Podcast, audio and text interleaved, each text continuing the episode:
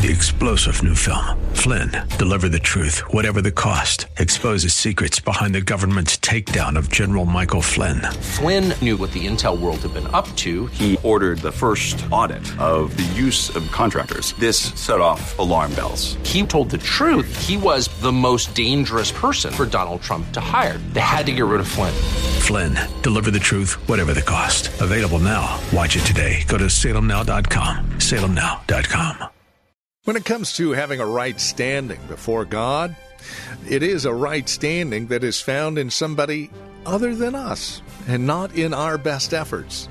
That's what we're discussing here today on Abounding Grace with Pastor Gary Wagner.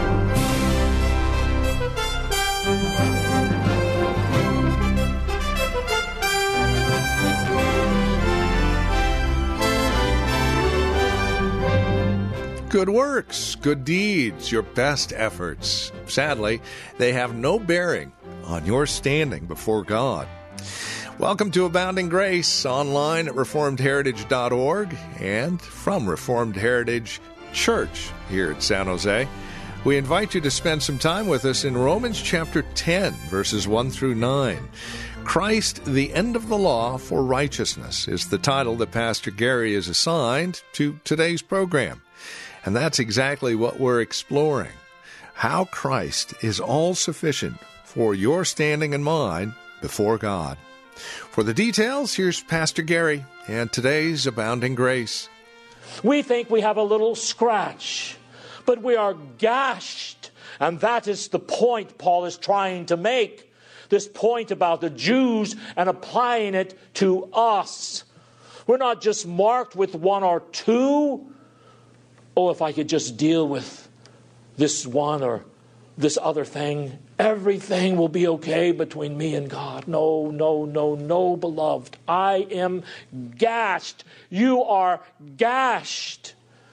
You know, men think today that their problems are kind of like a skinned knee, when really what they have is a shotgun blast to the stomach. But we don't want to hear that, do we? The Jews didn't want to hear it. So, hey, our works, those are what's going to save us. They will keep us in God's favor. Romanism is equally guilty of this, of setting up man's works as the basis of salvation. Oh, we can atone for the penalty of our sins and lessen our time in purgatory. But is there not, even in our own hearts, very often, this thought, this lurking delusion. Well, I know I did something bad, but if I do something good, it will all balance out. And then over the course of my life, if the good outweighs the bad, everything's going to be okay with me and God. But this is useless. Oh, and it is also blasphemous.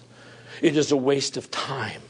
It is the unholy telling the holy what he must accept when the holy has already told us what he accepts perfect moral purity in thought, in word, life, relations, societies.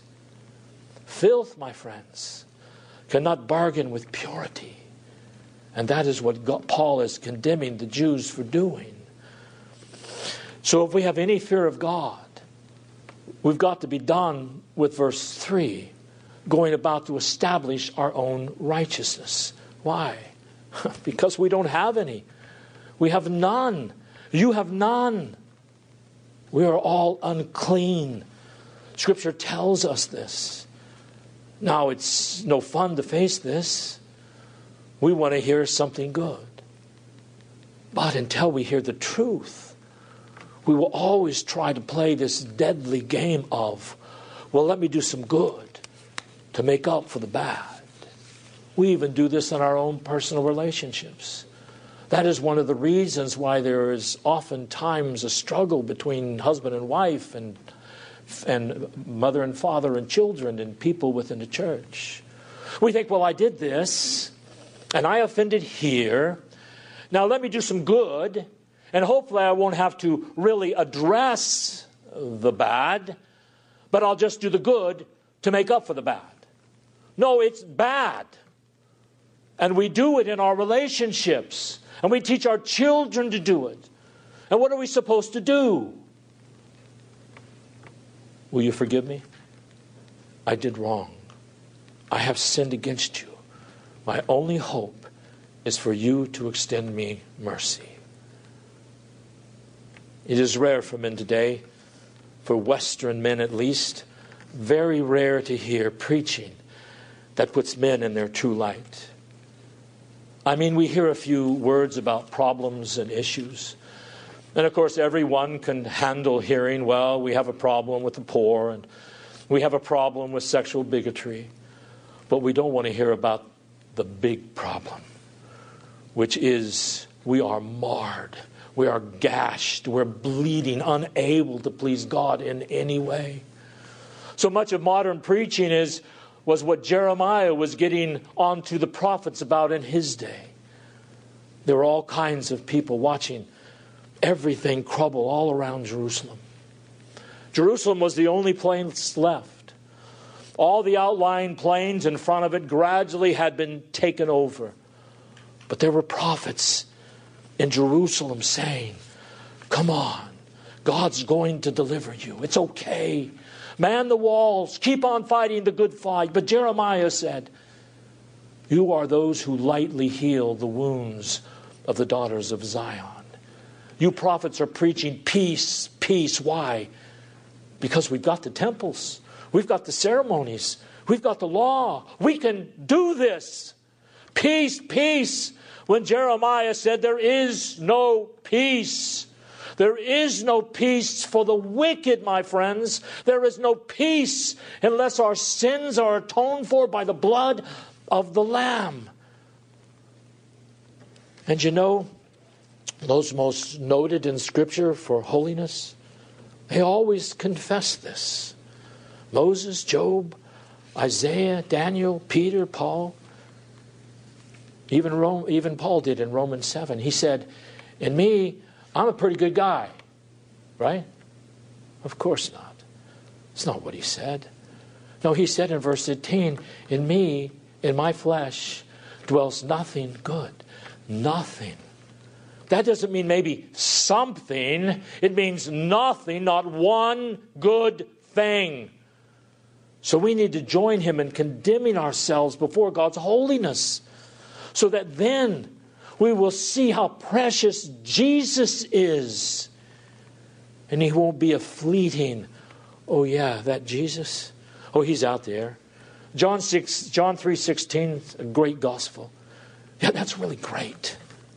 No, we must forsake the slightest idea that there is anything good in us that will gain us any favor with God. We have nothing. He will accept nothing but the righteousness of His Son. So fly to Christ. I think the church will be revived when we hear true preaching about man's condition again. That will actually be evidence that there is a revival. Yeah, we want to feel good about ourselves. No one, unless taught by the Holy Spirit, is going to want to hear that I'm a sinner, I'm vile, and that I can do nothing to even bring one good work to God. Nothing that will win any favor with Him. But, beloved, unless we hear this truth, we will always hold onto the gospel lightly. Let's say that you're down at the beach and you're 15 feet offshore, and you're in a kayak and pretending you're just as fit as a fiddle. And then suddenly the kayak tips over and you're splashing all around 15 feet from shore. And you see a small piece of wood floating by. What are you going to do with it? You're going to ignore it and you're going to swim to shore. But let's say you're out in the middle of the ocean and you're in a shipwreck and you see a piece of wood floating by, what are you going to do to that? Then you are going to use the last ounce of your energy to grab that piece of wood to keep you afloat as long as possible. One of the problems with American Christianity is that we think we are like the man who was only 15 feet from shore. I can do this. I can make it back. Everything is going to be okay. I don't need any help. Yeah, the gospel is great. Hallelujah. Praise Jesus. But I usually go for that only to make me feel good and to build up my emotional state and to deal with all my psychoses from living in an artificial suburban experience where everything has been dished up to me and made convenient so that I can kind of get hurt and frustrated when my life is just even a little bit difficult. We don't want to hear, no, you're in the middle of the ocean without a ship, without a compass, without a rudder, and the gospel floats by you in that log. And your only hope in this life and in the next is to go for that piece of wood, to go for Jesus Christ, to close with Him, to hold fast to Him, to love Him, and to cling to Him. So, unless we hear the truth about ourselves, we're not going to run to Christ. He will not be able to save us. You know, Peter's funny. He was not one to do anything halfway. Remember when the Lord said, Peter, I want you to throw your net back in the, in the, in, in, uh, the Red Sea to get some fish. Peter said, Lord, I've been fishing here all night, but by your word, I'll do it again. So he does it. And he fills up his boat. And what does he say? He says, Depart from me, O Lord, for I am a sinful man.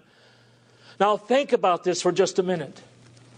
Peter didn't say, You know, in the light of all these fish, in the light of the power and the glory of the Lord and what he knew about what was under the water here, I better tell him that I stole an extra cookie one time. No, I didn't tell him, Lord, you know, I've done a few bad things, but I'm actually a pretty good guy. No, what did he say? He said, Get away from me. That's what the word depart means. Leave me. Why? Because I am not fit to have fellowship with you. I'm not fit. That is what true faith does. It sees itself for what it really is. It doesn't say, Oh, I'm pretty good. I've just got a little scrape here and a pimple over there and a sprained ankle. No, I am a ghastly corpse. That's what true faith says. I am marred I'm bleeding, I'm bruised. So, for get this going about to establish my own righteousness, I don't have any. I must have Christ alone. Peter said, I am unworthy, a vile sinner. And this is always the mark of true and saving faith. Do you have it? We must see ourselves as without any hope except that a holy God has mercy upon us through the Lord Jesus. Do you have that? If you don't, you are lost at this moment. And if you die, you will go to hell. If you are holding on to, I've got something good, I've been brought up in all of this, I know some good things, I've loved Jesus, I've said some right things here and there, but can you honestly confess about your own heart? I have no hope in myself. I am so vile, so filthy, unlike the Jews who went about thinking, we can do this. Do you confess? I can't. I must have you, Son of God, come and save me. I must have you cleanse me. I must have your obedience because I don't have any. So, unless we believe in Him, our filth will be our undoing.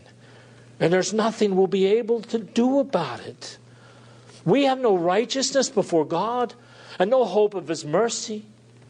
But if we believe on the name of the Lord Jesus Christ, boy, what relief and release that is. Consciences settled. Why? Because there's only one thing since God made our consciences that will ever settle them.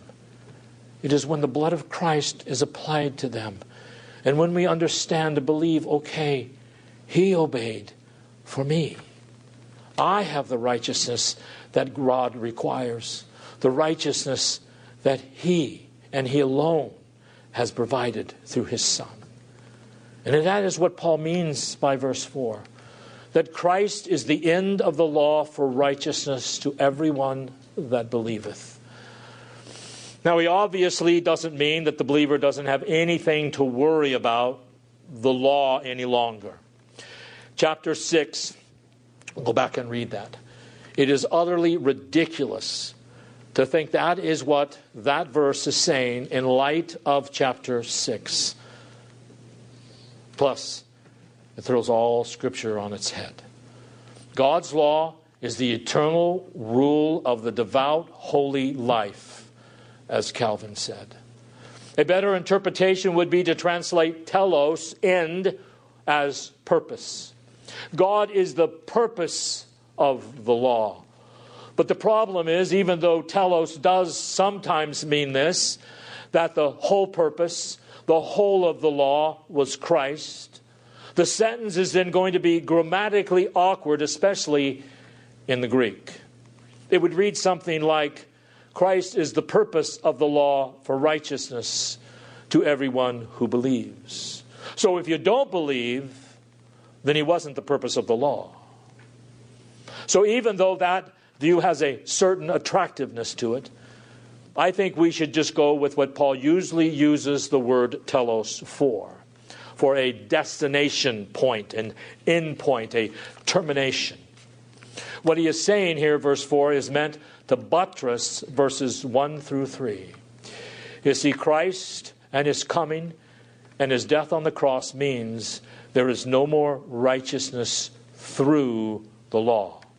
Now, he's already said in chapter 9, verse 32, that there never was this. But that is not his purpose here. In other words, the Jews totally missed the point. They missed the purpose of the law if they ever thought obedience to the law was going to make them righteous. But Paul is making the point more specific here in saying, look at Christ. If you ever needed to know that there is no way for obedience to the law to make men righteous, you need to look at Him. Think about this. Why would God have crucified his only son if there was even the slightest possibility that men could be just through obeying the law?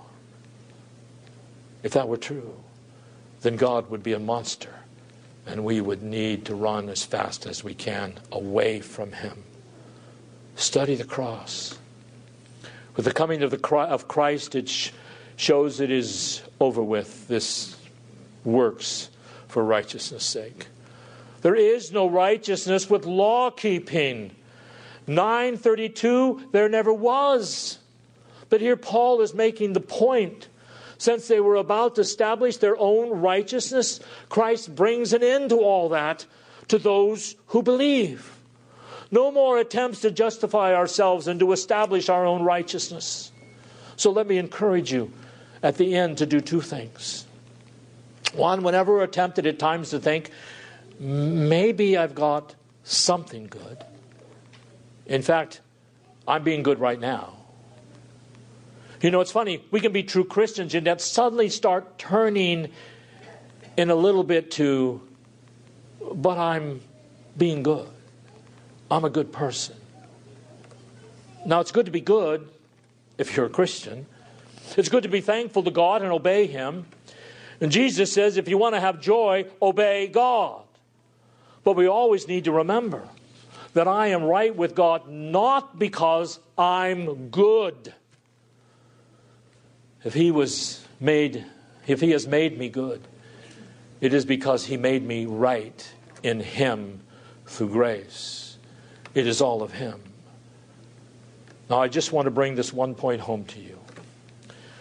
No one has ever been, has ever been righteous enough to enter heaven and to have God's favor through their own obedience. Job? No. Daniel? No.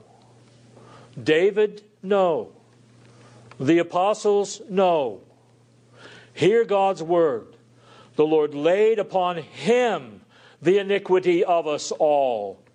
The chastisement of our peace was on him, and by his stripes we are made, we are healed. Why his stripes? Because I'm filthy, and so are you. Why did the Father send his Son, the suffering servant, to obey? Because we cannot obey, because we are undone and we are filthy. So make sure the end of verse the, the end of verse 4 applies to you today before you leave here. To everyone that believeth Christ is the end of the law for salvation. He is the termination point. He has fulfilled it. No more curse. Sinner, let me encourage you to believe on the name of the Lord Jesus Christ as the only sufficient covering that you can have before the holy gaze of a God who is so holy. Put away hiding from God. You can hide from the preachers and the elders. You can hide from your spouse. I've seen some masterful illusionists even within Christian marriages, but you can't hide from God. He sees everything. So please understand if you do not embrace Christ today, the law's curses will come against you if you do not repent and believe the gospel. But those curses, when you believe in Jesus, they don't just they are not just simply silent. They are fully satisfied. Believe in the Lord Jesus Christ and draw near to God with the assurance of I am forgiven because you're good. No, because he is merciful. I am forgiven. Why?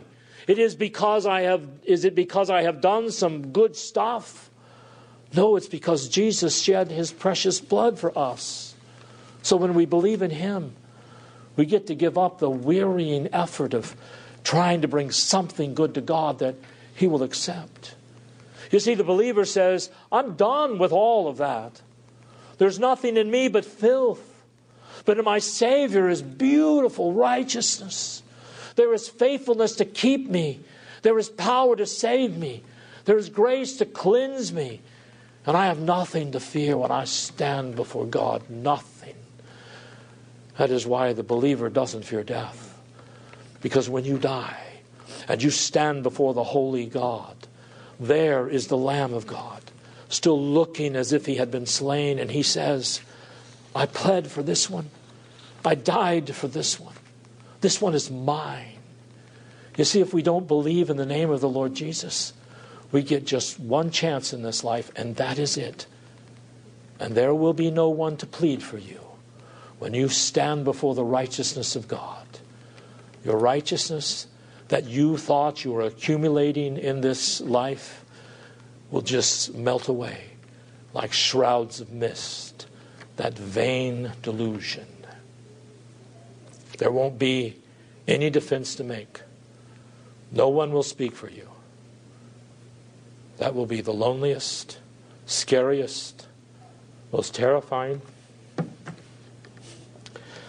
moment of your life to stand before the holy and have no covering, no defense. Oh, beloved, do not let that happen to you. Embrace Christ. He is the end of the law for righteousness. There's no obedience that way for us. He is the one who obeyed that way. So believe in Him. Be covered, be cleansed, be righteous and then rejoice in God's good grace. Devote yourself to His praise. For what He has done for us, we can never do for ourselves. We must have righteousness. Oh, yes. But we cannot come up with it ourselves. God is the one who gives it to us through His Son. Amen. Well, that's all the time we have. This has been Abounding Grace with Pastor Gary Wagner, the ministry of Reformed Heritage Church in San Jose. It is our goal and desire that you would abound in grace through the preaching and teaching of God's Word. And that is why we come to you on a daily basis. Now, as we close out our time together, we also realize that some of these messages that are presented here on Abounding Grace are well worth reviewing again at your convenience. Maybe you joined us a bit late. Well, we have copies on CD. They're just $5. Mention today's date as you call or write to us.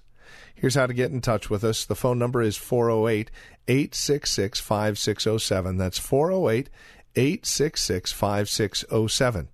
You're welcome to also visit our website, learn a bit more about us. We're at reformedheritage.org. Again, reformedheritage.org. And then, of course, if you would love to partner with us, if you're feeling led of the Lord to become a financial partner with us as we continue this ministry here on this station, please write to us at PMB number 402. And the address is 1484 Pollard Road, Los Gatos, California the zip code is 95032. Or, again, simply call us 408 866 5607. That's 408 866 5607. You're also welcome to join us for worship. Sunday services here at Reformed Heritage Church are at 5055 Lone Hill Road in Los Gatos. We meet at the Lone Hill Church 2 in the afternoon. Directions can be found at reformedheritage.org or by again calling 408 866 5607. We thank you for joining us and trust we'll see you again next time we get together for another broadcast of Abounding Grace with Pastor Gary Wagner. Three star general Michael J. Flynn, head of the Pentagon Intelligence Agency, knew all the government's dirty secrets. He was one of the most respected generals in the military. Flynn knew what the intel world had been up to, he understood its funding. He ordered the first audit of the use of contractors. This set off alarm bells. The explosive new documentary, Flynn, Deliver the Truth, Whatever the Cost, uncovers the facts behind this scandal. Flynn told the truth. He was the most dangerous person for Donald Trump to hire. I find out the worst enemy that I'm going to face in my life is right here in America. They took my assessment and they wanted me to change it. And I was like, I'm not changing it. They had to get rid of Flynn with in depth interviews, archival footage, and never before seen personal records of the man behind the headlines. I just felt like I was drowning. Flynn, deliver the truth, whatever the cost. Available now. Watch it today. Go to salemnow.com. Salemnow.com.